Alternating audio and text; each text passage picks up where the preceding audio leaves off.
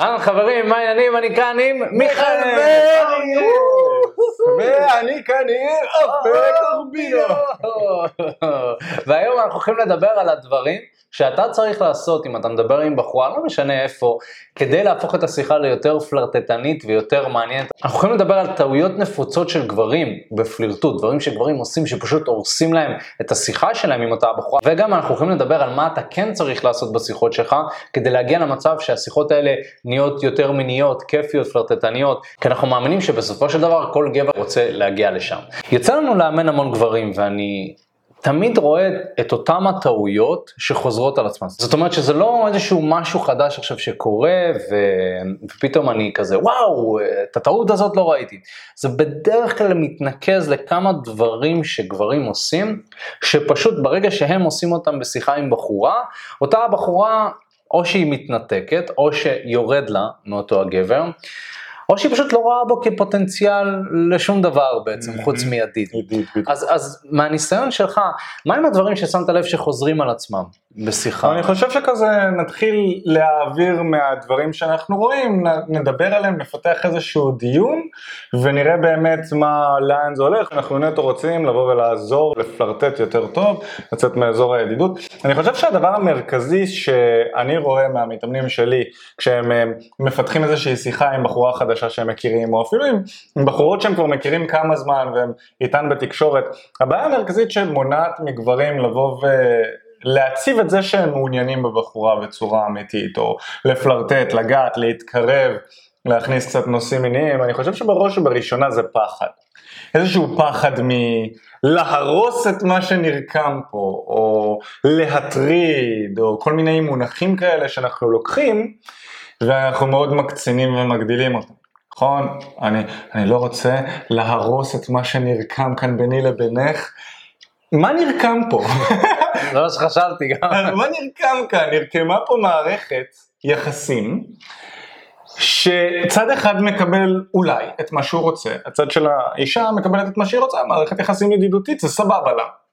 יכול להיות, אולי רוצה יותר מזה וגם אתה לא יודע. אבל הצד שלך כגבר זה צד אומלל. מערכת היחסים שנרקמה ביניכם גורמת לגבר שנמצא במערכת היחסים הזאת להיות אומלל, כי הוא בעצם אומר לעצמו, אני רוצה יותר ממה שאני מקבל ממערכת היחסים הזו עכשיו, כיף לי לדבר והכל, ידידות סבבה לגמרי, אבל אני רוצה יותר, אני רוצה להתקרב, אני רוצה אה, לנשק, אני רוצה לשכב, אני רוצה שנחיה ביחד, נפתח מערכת יחסים יותר משמעותית, וכל עוד אני משאיר את השיחה על מקום ידידותי, מקום בטוח, ואני מפחד לסכן אותו, אז אני משאיר את השיחה שם. אבל רוב הגברים, אני חושב, מפחדים לעשות את המהלך, גם משני הכיוונים האלה, מתוך מקום של פחד, כמובן, פחד לסכן ופחד להטריד. ואני, אנחנו אומרים את זה לאורך הסרטונים שלנו, כל פעם שאתה מונע או עושה משהו מתוך מקום של פחד, מתוך מקום של לברוח ממשהו מסוים שרודף אחריך, זה יכול להיות פחד מקשר שאולי יסתיים, נכון? אתה מסתכל אחורה ואתה כזה, יואו, שאני לא אחזור להיות לבד, שאני לא אחזור להיות בלעדיה, ואז אני אהיה חצי בן אדם, או אני אהיה פחות, או משהו כזה, או מתוך פחד להטריד, שהרעיון הזה של אולי אני מטרידן, אולי אני יצא קריפ, הוא גם רודף אחריך, אז אתה מפחד לעשות איזושהי פעולה, וזה גורם למצב שבו אתה, אתה פשוט לא תעשה את הפעולות שיכולות להועיל לך. לעומת זאת אפשר להיות מונע ממקום של חזון, אוקיי? אנחנו נדבר על זה עוד מעט, אבל אם אנחנו נסתכל עוד פעם על מערכת היחסים שלך עם אה, בחורה מסוימת ואתה מפחד להרוס את זה, אז אני רוצה להגיד לך דבר כזה. סביר להניח שמתישהו מערכת היחסים בינך לבין ידידה שלך תהרס. תהרס במרכאות, נכון? היא תהרס או כי היא תמצא זוגיות. ואז באופן טבעי, פשוט תהיה לה כבר חבר, המערכת יחסים בינך לבינה קצת תתרחק, נכון? או שאתה תמצא זוגיות, כאילו, אז מערכת היחסים שלכם גם כן תתרחק. או שפשוט עם הזמן ועם השנים, כאילו, מה אתה מצפה שעכשיו שלושים שנה אתם תהיו אחד עם השנייה בקשר ידידותי, מי... זה מאוד מעניין. כן. קשרים של פעם כזה. בדיוק, זה, זה לא קורה, היום כאילו כמה שנים מתישהו נפרדים, אם לא לוקחים את זה לשלב הבא, זה כמו הילוכים של אוטו, אנחנו רואים את זה הרבה פעמים. כן. זה נשאר על הילוך ראשון, הילוך שני, מתישהו ללחוץ על הגז, לא יגרום לך לנסוע. להרוס את האוטו. חד משמעית. ואתה תגיד, מאיפה לדעתך מגיע כל הפחד הזה שנובע סביב ה... הרצון הזה לקדם עניינים? כי אם זה משהו שאני רוצה, ולפעמים אנחנו מקבלים אינדיקציות שהבחורה שאני מדבר איתה מעוניינת בי, למה עדיין יש את הפחד הזה? כאילו מה... אני חושב שזה שילוב של כמה דברים, אני חושב שזה גם שילוב של מה שהטמיעו לנו החברה, המדיה, האנשים שהם מאוד חשובים וקרובים לנו, הם הטמיעו לנו את זה פה, הפחד מלהיות מטריד, הבחורה ששוכבת בדייט ראשון זה לא טוב, כל העניין של הדת והחתונה שהטמיעו לנו, אגב, לא רק בדור הזה, אלא לאורך כאילו אלפי שנים אחורנית, זה דברים שלוקח להם זמן לעבור איזושהי התפתחות, ורק בכמה דורות האחרונים בעצם גבר יכול לפלרטט עם בחורה והיא מרגישה עם זה בנוח והכל, וזה יוצא סבבה, וגם הגבר יכול ללמוד איך לעשות את זה, זה משהו שהוא יחסית חדש. לפני זה זה היה בשידוכים או בצורות כאלה ואחרות. היום רוב האנשים מכירים באונליין, שזה גם בעיה בפני עצמה, כן? מערכת קצת מורכבת. אבל אני חושב שסיבה נוספת ומרכזית שאנחנו כגברים מפחדים לבוא ולפלרטט ולהציל את מה שאנחנו רוצים באמת, זה כי אנחנו פשוט לא יודעים איך. נכון, אנחנו פשוט לא יודעים איך, אין לנו את הכלים, אנחנו לא יודעים מתי, אה, למה, כמה, מה זה פלירטוט בכלל, איך לשלב אותו בתוך השיחות שלנו, וזה בעצם העבודה שלנו, זה מה שאנחנו עושים, מזה אנחנו מתפרנסים, מה שאנחנו עושים כל היום, מלעזור לגברים וללמד אותם איך לפלרטט, ואיך להכניס מערכות יחסים משמעותיות לחיים שלהם, וגם עכשיו אנחנו עובדים על קורס שהוא מקיף על כל הנושא של פלירטוט, ממש אנחנו עובדים עליו בשלבים האחרונים שלו, כבר סיימנו לצלם אותו נטו בעריכה, או אותו יוצא החוצה, אנחנו ממש מלמדים מההתחלה ועד הסוף על פלירטוט ועל כל, ה... על כל הדבר המסואב הזה שלא מלמדים, וחבל מאוד שלא מלמדים אותו בבית הספר, ממש מההתחלה, איך להיכנס למערכת יחסים פלרטטנית, איך לפלרטט, אנחנו מדברים שם על רמזור, לדעת מתי בעצם לשלב פלירטוט, מתי לקחת צעד אחורני, איך לגרום לזה שהבחורה תרגיש עם זה בנוח, איך לפתח ביטחון עצמי לפלרטט, יש ממש, בתוך הקורס הזה הולכים להיות פרקים, ואנחנו הולכים לרדת לרזולוציות מאוד עמוקות לגבי פלירטוט, כי כל מי שמתעסק בתחום שלנו קצת זמן מתחיל להבין, כששואלים איך לגרום לבחורה להימשך אליי, התשובה היא בדרך כלל לפלרטט איתה, לדעת איך לפלרטט איתה, כי פלירטוט יוצר משיכה. זה בעצם מה שמבדיל בין גבר שנמצא באזור הידידות, לבין גבר שהוא מושך נשים. הגבר שמושך נשים יודע לפלרטט ולייצר משיכה, הגבר שנמצא באזור הידידות יודע לדבר, אבל לא לפלרטט. Mm. מה, מה אתה חושב על זה, על כל העניין של פלירטוט? למה גברים לא מפלרטטים? אני חושב שקודם כל, אם אנחנו מסתכלים על פלירטוט, אז זה צורת תקשורת מסוימת. אז בתור גברים אנחנו רגילים לצורת תקשורת מסוימת. בדרך כלל אנחנו מתקשרים בצורה שהיא מאוד אינפורמטיבית. Mm-hmm. אנחנו מעבירים מידע, מעבדים מידע, מעבירים מידע, מעבדים מידע, מעבירים מידע. אנחנו יכולים ללעוס את הסוג של השיח הזה עם חברים שלנו שעות על גבי שעות, נכון? מדברים על הקבוצת כדורגל הזאת ועל המשחק הזה, ומדברים על מכונית כזאת ו- ופה ושם. וזה מאוד uh, צורה של אינפורמציה, נכון? מדברים עם חברים שלך על... לברצלונה מול ריאל מדריד, אתה לא ממש מדבר על איך זה גרם לך להרגיש. Mm-hmm. אתה מדבר על המשחק, אתה מדבר על מהלך המשחק, אתה מדבר על איזה מטומטם השופט, אתה מדבר mm-hmm. על המאמן. אתה רגיל בדרך כלל לדבר על אינפורמציה. כמובן שיש המון רגשות. Mm-hmm. אנחנו לא מודעים לזה כמובן. יש המון רגשות, שגם כשאני מדבר על כדורגל, אבל קבוצה שאני מאוד מאוד אוהב, והפסידה, ואני לא מאמין שהפסידה. זה דווקא מה שכן, יהיה נחמד שתבטא את זה לנשים, אבל אנחנו רגילים בראש שלנו, כי אנחנו לא רואים את זה כמשהו רגשי. אתה יודע, גם באופן כללי, אנחנו כגברים, רגשות, סלש, רוחניות, נחשב משהו נשי. אתה יודע, הייתי ב- בשיחה עם גוף תאילנדי שאני נמצא בו, אז ב- בסוף האימון אגרוף, אז אנחנו יושבים לשתות קפה, והיה שם איזה בחור שאמר איזשהו משהו, והוא התחיל להגיד, זה לא בקטע רוחני, אבל, ואז, והוא אמר משהו שהוא קצת רוחני, ואז אמרתי, למה להגיד לא בקטע רוחני? זאת אומרת, למה, למה לא בקטע רוחני? זאת אומרת, למה, מה הבעיה בקטע רוחני? זאת אומרת, אנחנו נמנעים ממשהו שהוא נחשב כרגש, חלש, רוחני, כל הרוחניקים האלה, כל האנשים שמתעסקים ברגשות, לא, זה לא אני, אני בן אדם לוגי, והנה אני מעביר לך, והוא כמובן דיבר עם גבר. כן. הוא אומר את זה לבחורה, אז כנראה שהשיח היה טיפה שונה, גם יכול להיות שזה היה קצת מוזר לבחורה. מה הבעיה? מה הבעיה בקטע רוחני?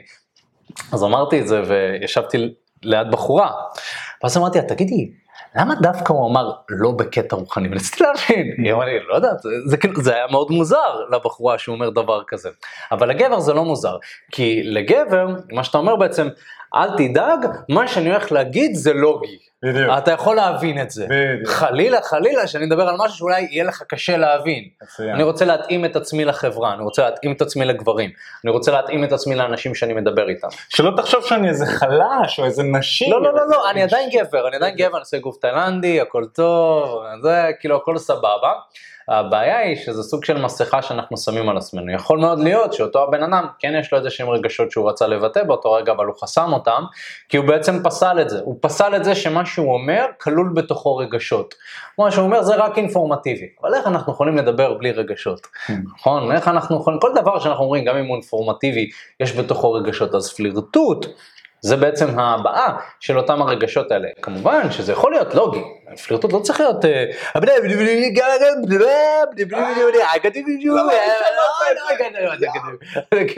זה יכול להיות מאוד מובן, סדר לוגי, אפילו מי שישמע את השיחות שלי יראה שיש יחסית היגיון למה שאני אומר, גם בהומור שלי יש היגיון, אני תמיד מסביר את מה שאני עושה, מאוד ברור אחרי ההסבר. יחד עם זאת, זה מעורב בהמון רגש, יש המון רגש בשיחות שיש המון התלהבות, אני מדבר עם בחורה, אני מתלהב, אני פתאום קופץ איזשהו משהו שיש לה בחולצה, שמזכיר לי איזשהו משהו שפעם, איזה טיול שהייתי, ואני נכנס לחוויה הזאת, אני בכוונה מבטא את זה, וזה משהו כמובן שרוב הגברים לא עושים, ואתה יודע, אני חושב שקודם כל, אם אנחנו נחזור שנייה לעניין הזה של איך גברים מתקשרים, אז אם אנחנו מדברים על אינפורמציה, ואנחנו מדברים על בעצם איך גברים מתקשרים עם גברים, אז זה המון שאלות. Mm. המון שאלות, או לפחות ככה מדברים עם נשים. המון המון שאלות. יותר מדי. Mm. יותר מדי שאלות. אתה יודע, היה לי אתמול מתאמן, יצאנו, ואני הבאתי אותו על כמה דברים, אבל אחד מהדברים שאני שמתי לב שהכי קשה לשנות לגברים בקלבסה, אז העניין הזה של השאלות, לא משנה מה, ברגע שגבר נתקע, הדרך מוצא שלו זה דרך שאלות. אם גבר נלחץ עם בחורה, הוא פשוט מתחיל להפגיז אותה בשאלות, שאלה, שאלה, שאלה, שאלה, שאלה, שאלה, עד שהבחורה תגיד משהו שאולי יוכל לעבוד איתו. אבל מה הבעיה? ברגע שאתה נלחץ ואתה מתחיל לשאול שאלות, אז הבחורה נכנסת להלך רוח לוגי, נכנסת לחשיבה לוגית. אתה שואל, היא עונה, אתה שואל, היא עונה. אין פה פלירטוט, יש פה העברת אינפורמציה, ומה שאתה רוצה לעשות, אתה רוצה לצאת מזה, אתה רוצה לצאת מהשיח הלוגי הזה, נכון? אז אני חושב שקודם כל, מה שהייתי אומר, ההמלצה שלי, זה טיפ ראשון ככה שהייתי אומר לגברים שרוצים לנהל שיחות יותר מעניינות ופלרטטניות, ותשאלו פחות שאלות. הייתי אומר באופן כללי, שמונים אחוז מהשאלות שאתם שואלים, הן לא רלוונטיות. הייתם יכולים להגיד משהו אחר. עכשיו מה להגיד, נכון? מה, מה נעשה אם לא יהיה שאלות? מה לא עובק? מה אני אגיד לה? מה, אני פשוט אשתוק? אתה יודע, באותו המתאמן, באמת מה שאמרתי לו באותו האימון, תקשיב, אתה עכשיו הולך להיכנס לשיחות, אסור לך לשאול שאלה. זה תרגיל שלפעמים אני נותן להם, אסור לך לשאול שאלה. עכשיו אני אומר, אני אומר לו את המתאמן, זה בסדר לטעות, זה בסדר שיפלט לך שאלה, אין מה לעשות, אנחנו אה, יצורים של הרגלים, אבל תנסה לחתוך את זה ו... או לדבר רק בצורה אחרת. עכשיו הוא נכנס לשיחות ודווקא הלך לו טוב, אבל היה לו איזו שיחה אחת שטיפה התארכה יותר, ובאמת שילב כל מיני אלמנטים טובים, ואמרתי לו גם, אתה יודע, שאתה לא שואל שאלות, אתה נותן לה גם איזשהו מרחב לדבר בעצמה. הנושאים שמעניינים אותה גם. כן, אתה נותן לה את הספייס לבוא ולדבר בעצמה, במקום שאתה כל הזמן תפגיז אותה ותפעיל עליה את המתח, מתח, מתח הזה, כאילו באיזשהו מבחן כזה, כאילו באיזשהו רעיון עבודה, ו... ומה שקרה זה שהוא נתן ספייס למישהי עד לרמה שכבר התחילה להשקיע, והבחורה כבר מאוד נהנתה בשיחה, הרגישה מאוד בנוח, ופשוט אחרי כמה דקות של שיחה הוא הלך. למה? למה? בדיוק, אז אמרתי לו, למה הלכת? היה ממש טוב. הוא אומר, לא יודע, נתתי, כאילו הרגשתי שנתתי לה ספייס, ואז נתתי מה לעשות. אז אתה מבין, אז אנחנו עד כדי כך לא רגילים מה לעשות, כשהבחורה משקיעה, אנחנו פשוט רגילים להפגיז אותה באינפורמציה, מידע, אינפורמציה, מידע,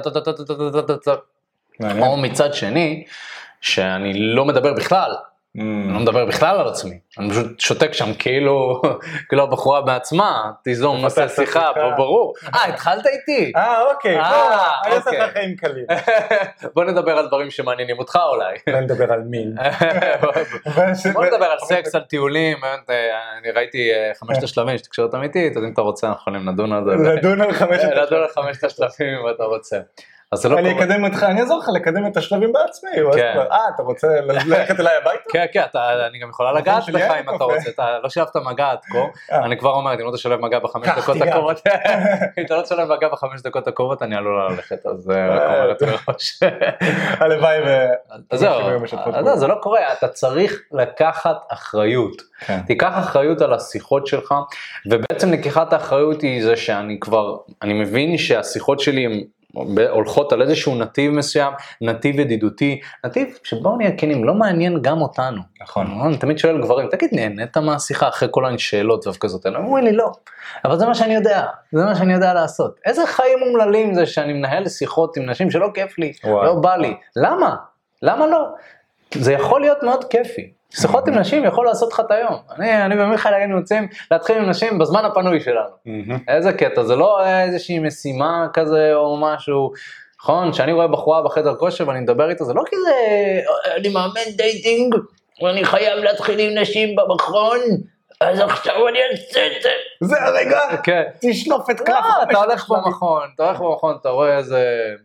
גוף יפה שמצאת חן בעיניך, אתה רואה איברים שבולטים, שנשים רוצות להבליט, ואתה מחליט ליצור קשר עם הנשים האלה בעלות אותו האיבר המובלט. אתה בעצם רוצה להגיד לי שאתה לא לוקח את השם שלה, ואז מחפש אותה באינסטגרם ושולח לה הודעה? אני, אני לא רק, אני רואה נשים שתהיגו, נכון, זה גם יכול להיות קטע, נשים שתהיגו שהן נמצאות באותו המכון, באינסטגרם, ואז אני מחפש את התיוגים, ואז אני מתחיל עם נשים בדרך האינסטגרם שם. אוי ואבוי לך. כמובן שלא. זה הבית שלך, אז לא נלך. אתה יכול ללכת. לך מהבית שלך. אתה יכול ללכת מהבית שלי, אם אתה רוצה.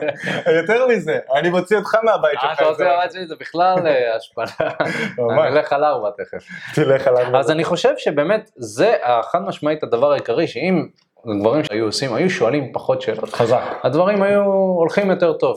איך אתה רואה את ה... אני חושב שלגמרי, אם אני לוקח את העניין של השאלות, ואני ממש נזכר בי בתחילת הדרך, בטוח אתה זוכר את זה, שכשהייתי מקבל איזושהי דחייה, בצורה כזו או אחרת, אז כדי לנסות ולהציל את זה, או שאם השיחה הייתה נתקעת או משהו כזה, כדי לנסות ולהציל את זה, אז הייתי אומר...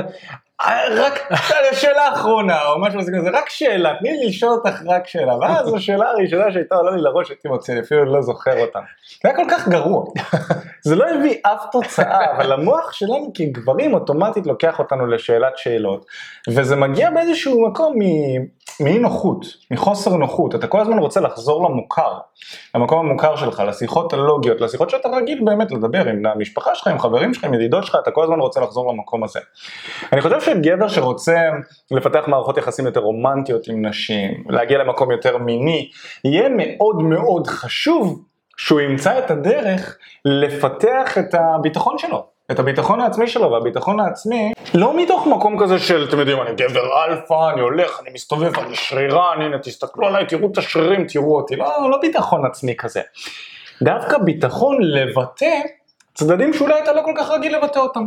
לבטא רגשות, להרגיש בנוח עם קרבה, נכון? כמה גברים מרגישים לא בנוח עם קרבה? לעמוד קרוב לאישה. אפילו אתה אמרת את זה, הבחור של אתמול, בעצם אם אני נכנס לסיטואציה, לא הייתי שם, אני לא, לא סיפרת לי על זה, אבל הבחור שבעצם התחיל עם הבחורה, והשיחה הלכה טוב, זה שם עליו מתח. בונה, השיחה הולכת טוב. אני רגיל להיות זה שמתאמץ, ונלחם, ומשקיע, ומחפש נושאי שיחה, ואז כשהשיחה הולכת טוב, פתאום זה שם עליי מתח.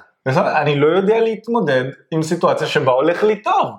אני גם מתמודדת עם זה, כולנו, כולנו מתמודדים עם זה, ובאיזשהו מקום אתה צריך ללמוד דווקא לקחת נשימה עמוקה, להיכנס פנימה, ולראות איך אתה מתמודד ומכיל את המתחים האלה.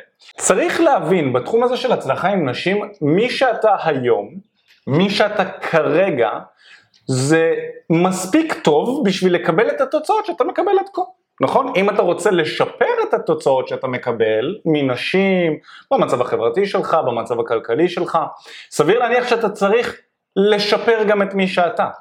וכדי לשפר את מי שאתה, נדרש ממך באיזשהו אופן, לשפר את הבעיקר, לא את הלוגיקה שלך, הלוגיקה שלך כבר חזקה, אתה גבר, וסביר להניח שאתה חזק, אתה בחור לוגי, אתה יודע מה נכון, אתה טוב בלהחליף אינפורמציה, זה לא מה שדורש אצלך חיזוק. סביר להניח שהמקום שבו אתה כגבר יחסית חלש, ואולי אתה צריך יותר חיזוק, זה במקום של ללמוד להכיל מתח, ללמוד לבטא רגש.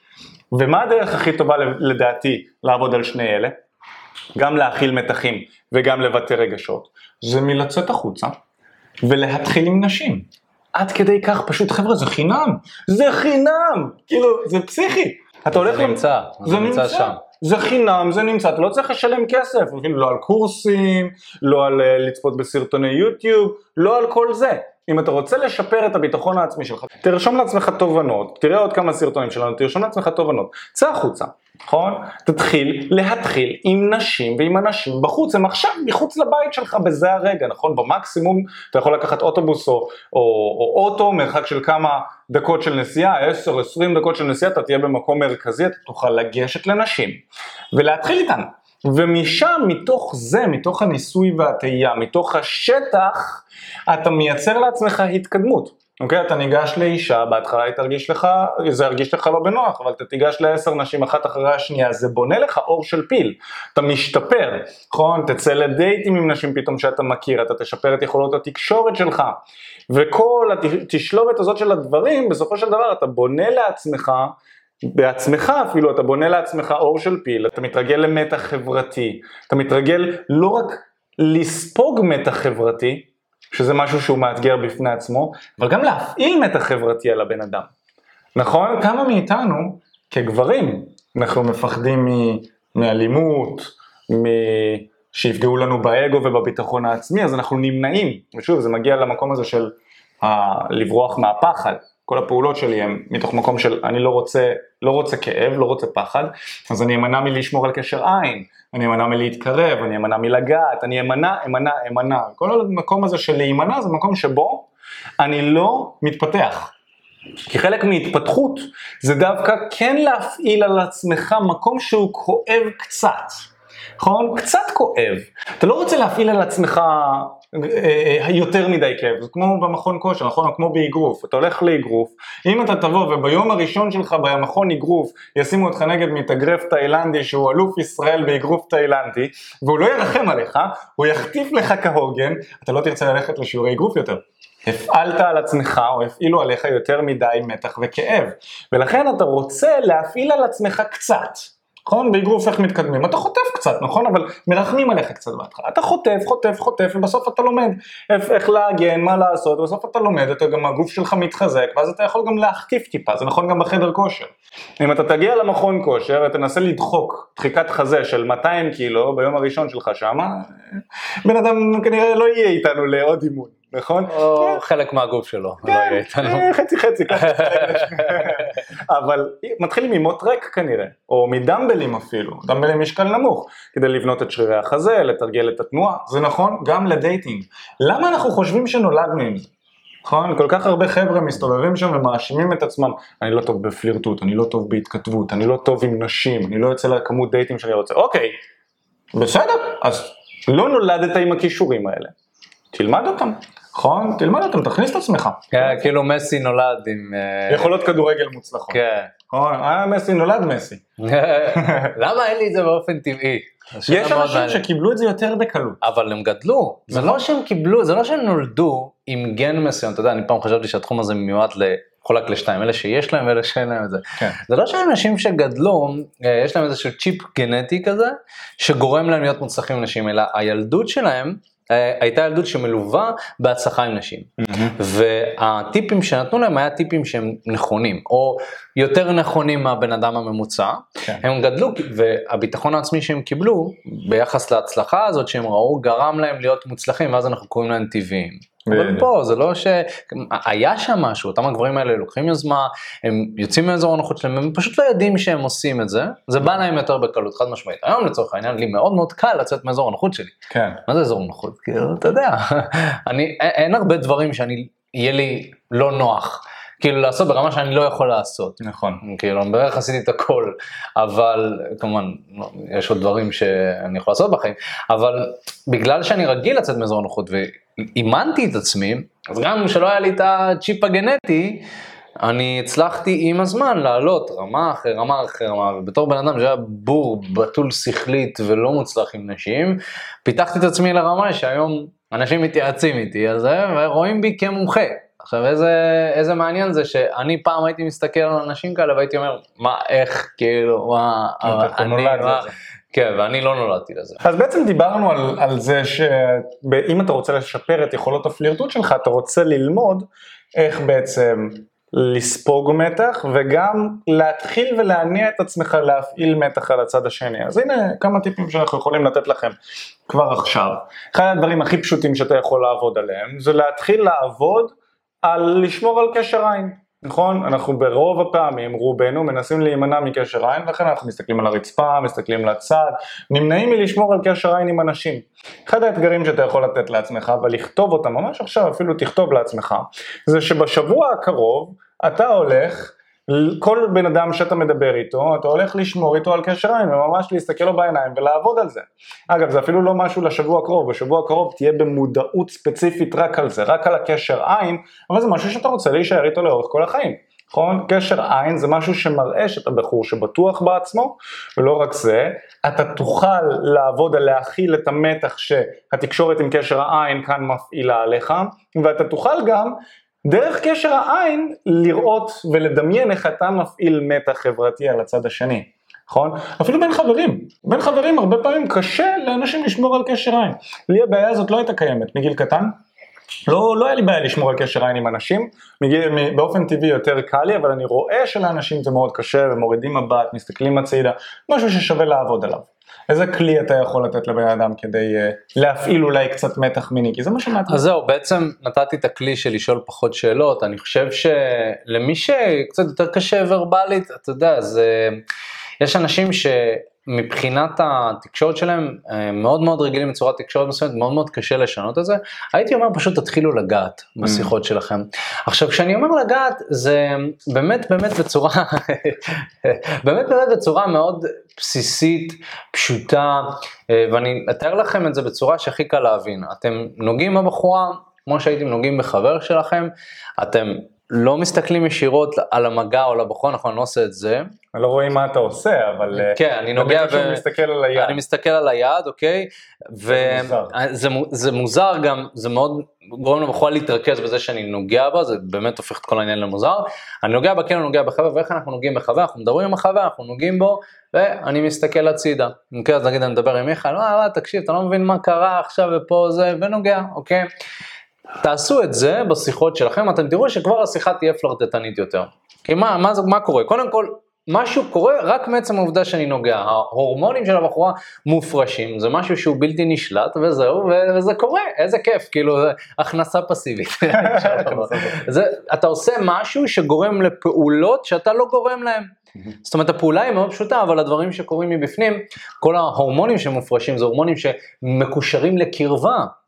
אז כשאני עושה את זה, הבחורה מרגישה קרובה יותר, היא מרגישה את החום של היד שלי, היא רואה את האומץ בזה שאני נוגע בה, ואני לא עושה מזה ביג דיל. אז גם היא לא עושה מזה ביג דיל, נכון? אם אני אגע בבחורה ואני כזה, אבהה, אבהה, לקשר עין ממושך, זה יהיה כזה, כאילו, מאוד מוזר, ואני חד משמעית, גם אם מישהו ייגע בי ויעשה, זה יהיה מאוד מאוד מוזר. נכון, אתה מכיר את הגברים האלה, זה קצת בנושא אחר, אבל מכיר את הגברים האלה ששמים עליך יד כזה, ומקפלים אותך, שמים מאוד דגש על העובדה שהם נוגעים בך, זה מוזר, גם בתור גברים, שמישהו שם על היד וכאילו חבק. או מנסה להראות דומיננטי. כן, אז כאילו, אבל כשאתה מנסה בכוח ואתה מנסה להראות, הנה אני נוגע בך עכשיו, זה מוזר לכל בן אדם. אז גם אם אני נוגע לבחורה ואני, הנה אני נוגע בך, זה משהו... זה לא בן אדם שאתה תמצא בקרבה שלך. בדיוק, זה בן אדם של, טוב נגעת בי, נו, כאילו, זהו, עכשיו אל תיגע ביותר.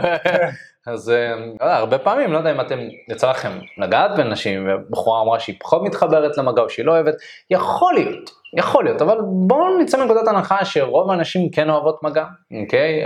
אולי לא רוצות שאתה תיגע בהם. עכשיו, הדרך הכי טובה להתחיל בלגעת, זה לגעת בצורה מאוד פשוטה ובסיסית, זה לא ללכת על הנשיקה בסוף הדייט, אלא להתחיל עם איזושהי הדרגה, וגם בקורס שלנו אנחנו מדברים על ממש מדרג שלם, שכמובן מתחיל בזה ונגמר בנשיקה, עד למצב של אינטימיות, שיכול להוביל גם למצב של סקס, אבל ממש ממש רק אם תעשה את המגע הקליל הזה עם גב היד, ואולי גם עם כף היד מדי פעם, אם הבחורה מרגישה יותר בנוח, אתה תראה שעם הזמן זה יבוא לך יותר בטבעיות. ואם אתה תיישם את המדרג מגע שאנחנו מראים בקורס, אתה תראה גם שאתה יכול לקפוץ בין שלבים. ואני חושב שבן אדם שכבר תרגל המון מגע, הוא קופץ בין השלבים, והוא פועל על פי הסימנים שהבחורה נותנת לו. Mm-hmm. אז לצורך העניין, אם הבחורה מתקרבת אליי, אז אולי אני אשלב מגע בגב העליון. Mm-hmm. אה, אולי אני באמת ישים את היד, אם אני בדייט, והבחורה רוכנת עליי קצת, אז אולי אני אספר איזושהי בדיחת איזת משהו, ואני אשים את היד, ואני אראה איך היא מגיבה. Mm-hmm. ואז משם אני פועל על פי אינסטינקטים, ואני פועל על פי מה שהבחורה נותנת לי, מרגישה בנוח, היא לא מרגישה בנוח, אולי אני אעבור לאיזשהו מגע בטרפזים, זאת אומרת, יש המון המון דברים שאפשר לעשות, אבל זה מתחיל במגע הבסיסי הזה, זאת אומרת, כל תקשורת, כל פעם ששכבתי עם בחורה, זה התחיל מזה. מגע אגבי. אוקיי, ואם אתה לא עושה את זה, אז אני מאוד מאוד ממליץ לך לעשות. בעצם כן, אתה מתאר כאן משהו שהוא מתקדם יותר, משהו שבעצם אנחנו בשלבים יותר מתקדמים של ההתפתחות שלנו עם נשים, נדע לעשות גם כן. אולי זה לא בא לך באופן אינטואיטיבי או אינסטינקטיבי כרגע, יכולות הפליאוטות והכל, אבל ככל שאתה מתקדם בתחום הזה, זה בדיוק כמו מסי, כמו חדר כושר, כמו מה שאנחנו דיברנו עליו פה, מתחילים מהבסיס ובונים את זה. והיופי הוא שבתהליכים שאנחנו מעבירים, גם בקורס של הפליאוטות שעות אותו יוצא, וגם בתהליכים שכבר עכשיו קיימים, אנחנו פיתחנו אותם ושדרגנו אותם ככה שהם יתאימו למגוון עצום של גברים, וזה לרוב הגברים בארץ זה פשוט יעשה מהפך משמעותי בחיי הדייטינג שלהם לחיוב, מהפך מדהים, וזה יעזור להם לקחת שליטה על חיי הדייטינג שלהם, כי בעצם הקורס נוגע גם בבסיס וגם בדברים המתקדמים יותר.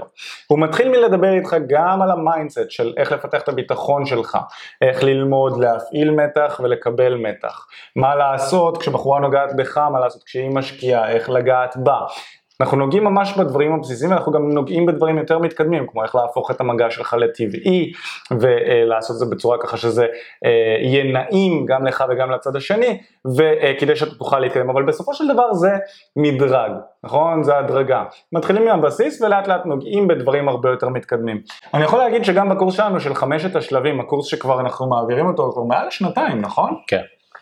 כבר מעל השנתיים אנחנו מעבירים את הקורס הזה, הוא נותן תוצאות פנומנליות לגברים גם בכל הנוגע לפלירטות, כי תכלס בחמשת השלבים יש את כל מה שאתם צריכים בנוגע לפלירטות, כי חמשת השלבים זה בעצם קורס שבנוי מחמישה שלבים שמדברים על מה לעשות ברגע שאתה ניגש או מכיר בחורה חדשה, איך לפלרטט איתה זה שלב שתיים, איך לגרום לה להשקיע בך זה שלב שלוש, איך לשתול את הרעיון לעשות משהו מסוים בשלב ארבע, ואיך לסגור, זאת אומרת להחליף מספר טלפון, לזרום איתה אליך הביתה, לשכב כמובן, זה שלב חמש, שלב הסגירה.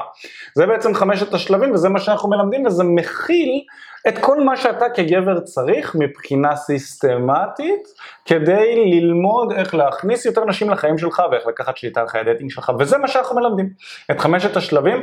כקורס נוסף אנחנו הולכים להוציא ובעצם להשיק את uh, uh, קורס הפלירטות. איך אימא הולך, תודה רבה שקשבת לפודקאסט. אם אתה רוצה לשמוע את התכנים הנוספים ברגע שהם יעלו, כל מה שאתה צריך לעשות זה להירשם לפודקאסט איפה שאתה לא צופה בזה, פשוט תלחץ על לעקוב וככה אתה תראה את התכנים האלה כשהם עולים. מעבר לזה, אם אתה רוצה לעבוד איתנו בשיטת חמשת השלבים, אתה מוזמן להצטרף לשיחת ייעוץ חינמית לגמרי. איך נרשמים לשיחת הייעוץ הזאת? אתה לוחץ על הלינק שנמצא איפשהו באזור כאן, ומעביר אותך לדף ששם אתה יכול להשאיר את הפרטים שלך, וגם אתה יכול לרשום תקשורת אמיתית בגוגל, והדף הראשון שתראה כנראה גם יפנה אותך לשם. ברגע שאתה משאיר את הפרטים, אחד מהאנשים שלנו ייצור איתך קשר כדי להבין בדיוק איפה אתה נמצא מבחינת חיי הדייטינג שלך, לאן אתה רוצה להגיע, ומהו המסלול הכי נכון ומדויק בשבילך. ויאללה אחי, אנחנו נתראה בפעם הבאה, יאללה ביי.